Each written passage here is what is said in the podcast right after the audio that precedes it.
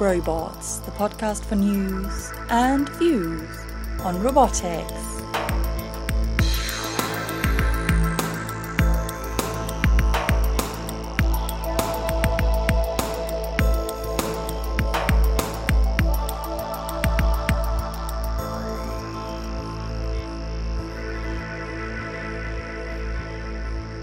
Hello and welcome to the latest episode of the Robots Podcast. Today we're going to leave this lovely Earth and visit our neighbour, the Moon. Well, not exactly actually, but we'll be hearing from a team of scientists working to develop the Lunaroo, a hopping robot designed to exploit the Moon's lower gravity to leap up to 20 metres above the surface.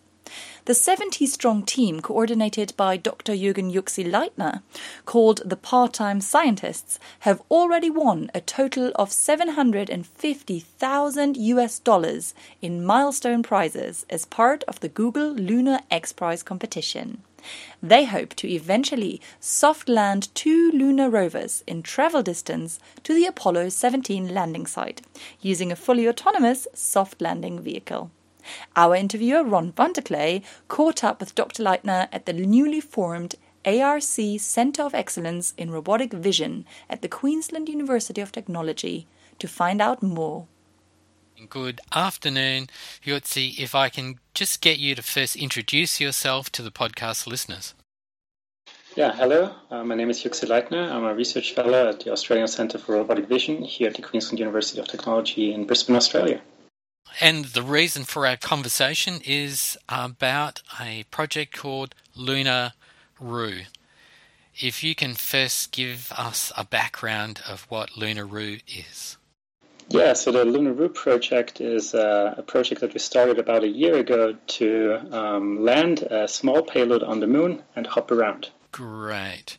Uh, so, uh, when you say a small payload, are you referring to uh, something that is a cube size, a cube shaped object? Uh, uh, what kind of dimensions are we talking about? Yes, when we refer to a small payload, we're actually talking about a 10 centimeter cube. That's very similar to the CubeSat standard uh, for like smaller satellites in orbit. And we're trying to be in the same specification, around 10 centimeters per side, roughly 1.3 kilograms as a maximum payload. Okay, and uh, the interesting part, of course, of uh, LunaRoo is locomotion. Can you give us a little bit of background of uh, of the locomotion system?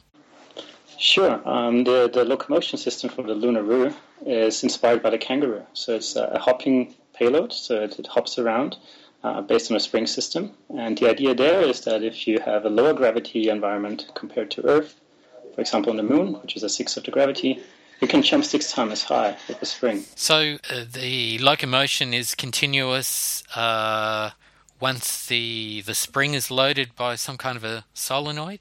Have I got that correct? So we, we looked at solenoids, but actually currently we, we don't have a solenoid in the system. But yes, we have a preloaded spring, and basically for the first prototype, we basically just jump once. Basically unleash the spring. The spring pushes uh, the pusher plate of the of the cube against the ground, and it lifts off the cube up to maybe 10, 20 meters in the air. And and that's 10 or 20 meters on the lunar lunar surface? Yes, that's 10 or 20 meters on the moon. Okay. What kind of hardware are we uh, working on uh, with this particular prototype payload? Um, I've I've heard things like uh, uh an ARM processor, uh, off-the-shelf uh, components, cameras, etc. Yes, so we are, we're trying to keep this uh, as cheap as possible, and we're using custom off-the-shelf hardware. Um, right now, we're looking for a prototype. We're looking at an Arduino Raspberry Pi-based systems that provide us the computational power. That means also, for example, we want to carry lots of, of cameras with us just because we're the Center for Robotic Vision. But these are currently not uh, processed on board. For the actual payload, yes, we hope to do that, but there might be some more advanced um, development for, for example, an ARM processor, although it needs radiation hardening to be on the moon. Okay, and when you when you're talking about things like ARMS and and processor, what kind of testing have you done at this preliminary stage? I've, I've heard of balloons and drop tests. What um what have you been looking at? Yes, so so right now we have not done any um, like high altitude tests like a stratospheric balloon. But there has been some uh, QT clubs, like student clubs, that have tested some of uh, their electronics hardware. So we're hoping to bring some of these students in. For us, the Lunar Lunaroo is really a project that the students are, are pushing forward. So we have lots of undergrad students working on this.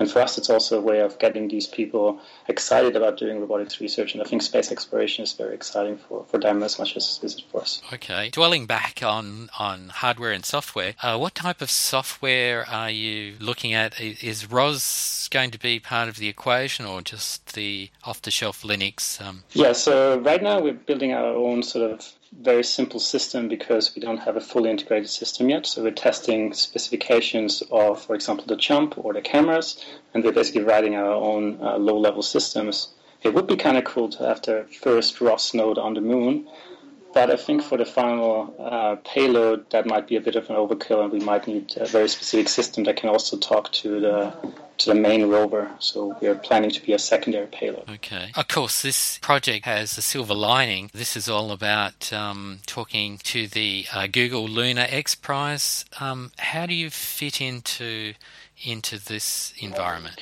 Yeah, so the Google Lunar X Prize uh, has inspired lots of teams to to try to push the boundaries of what can be done on the moon. And so basically, there's a few teams competing to traverse 500 meters on the moon. Some of these teams actually have opened a call for secondary payloads both on their landers and on their rovers. So we're talking to PT Scientists, which is a European team, and um, one of the opportunities would be to fly as a secondary payload on their rover. So we would be closely in contact with the rover.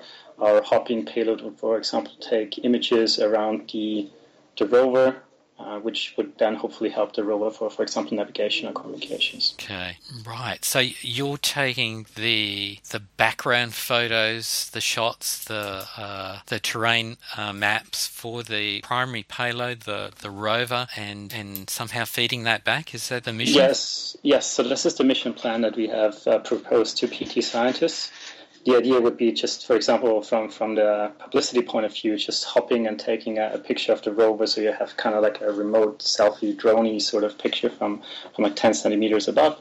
But it would also be hopefully some science contribution in the sense that you can uh, reconstruct the surface and build a di- digital elevation map which would also help, for example, navigation of the rover, especially sort of beyond the horizon. So, as as you already pointed out before, this initially is just one one hop for mankind, as they say in the in the movies.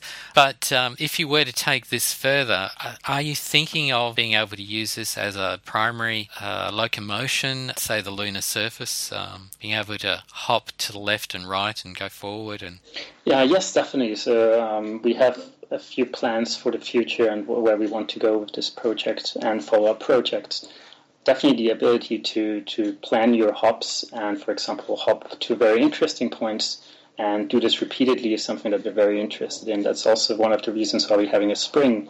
Um, we don't have like a fuel, like a like a chemical propulsion system that will run out over time. We just need to sort of recharge the spring. So the idea would definitely be to hop multiple times. From a primary payload point of view, it's it's interesting to try, but I think there's also options for doing this on even lower gravitational um, exploration missions, like for example an asteroid mission, where you even have lower gravitational pull. So you might actually hop almost into orbit by doing this on, a, on an asteroid. Oh, okay. Given that, what would you say could be the difficulties in having an autonomous controlled device that jumps up and down. With the given the delay to talking to a command system back on Earth, it's... yes, you, you definitely want to have some autonomous control systems on board. So, for example, if you want to just stabilize the cube in the air, you can't really send data back and forth. This has to be really done in, in very small time frames on board of the system. So, so basically, we're trying to have a very tight coupling between the stabilizing uh, subsystem and, for example, the hopping subsystem. If you have success with the competition, who finally uh, builds this machine for you? Is it your team or are there experts ready to jump at the idea, as they say? So we are just a, a small university lab and there's only a few undergrad students working on it so far. But um, if this is actually getting to picked up as a full mission, we would definitely need some help. Um, one of the, partners that we talked to is CSIRO, and they are very interested in, in for example, a hopping platform also for uh, rainforest exploration or other very hard to traverse environments. So that's definitely one of them. And we're in talks with some space agencies in Europe and in the US that are interested in, in helping us out in case we actually need to, to build the system in a, in a very short time frame. As, as being part of the X Prize uh, project. Do you know what the uh, the main goal of the mission to to the moon is for the X Prize? Yes, so um, we would be a secondary payload to to a, a team that's p- competing in the in the Google Lunar X Prize, and the main um, competition target there is to traverse 500 meters on the surface of the moon, possibly visit some historically uh, relevant sites, so for example, Apollo landing sites.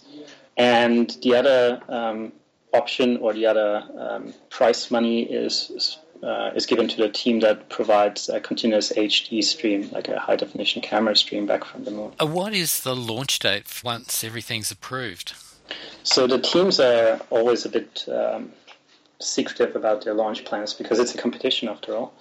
Um, from about 20 teams that are, I think, still in, officially in the race for the Google Lunar X Prize, I think there's around five that have signed launch contracts or are in the process of signing a launch contract. They haven't really released anything with too many details. My my assumption is that by the end of 2017, we'll see the first teams trying to, to reach the moon. Apart from the camera, uh, have you thought of any other kind of uh, sensory equipment that you could equip the device with, um, like uh, laser scanners, um, infrared, ultraviolet? Is there yeah. anything else? So we have so far only looked really closely at the camera systems and, for example, what sort of co- configuration of cameras or multiple cameras or, for example, hyperspectral light field cameras, that sort of thing.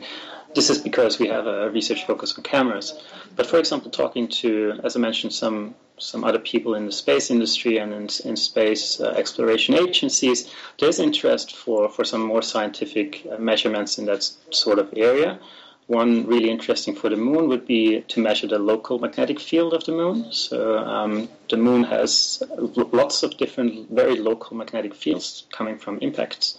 So measuring those, and especially measuring those not just on the surface but also in uh, like altitudes of up to 100 meters would be very interesting for some of the researchers. Oh, and where do you see your work going as far as the students? So, so as I said, we, we really use that as, as finding interesting people and people that are interested in doing robotics with us. So from the undergrad students, I, I really hope that they will stay with us doing a PhD in robotics uh, and robotic vision here at QUT.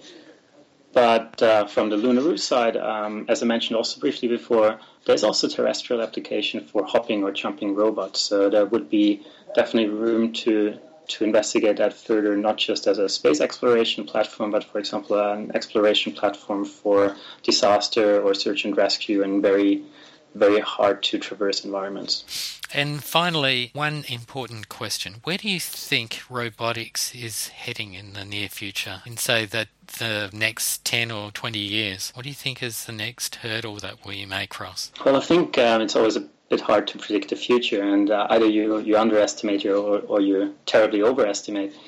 But I think robotics has seen a, a lot of uh, momentum and has built up a lot of momentum over the last few years. There's a lot of industry interest both from like old um, industrial applications, but also very um, lots of new uh, ideas and, and, sort of new IT companies that feel that robotics is is one of the next big things.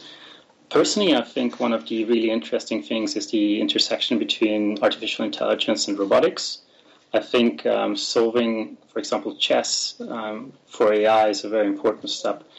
But to have an embodied agent acting in the real world is a very hard problem. For example, if you want to compare with a kid, um, like every chess playing robot beats the average human player right now. But uh, like actually moving the chess pieces on a physical board, every two, three year old kid can do that a lot better than most of the robots that are out there right now. So I think one of the really interesting thing, things to see over the next few years is the combination of AI in the sense of building more robust robots that can actually interact in the world. Okay.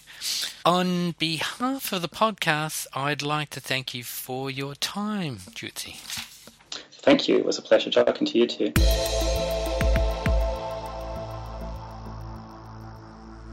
And that's the end of today's episode. As always, you can find out more about this episode and catch up with any podcast episodes you've missed by visiting us at robohub.org. We'll be back in two weeks' time. Until then, goodbye.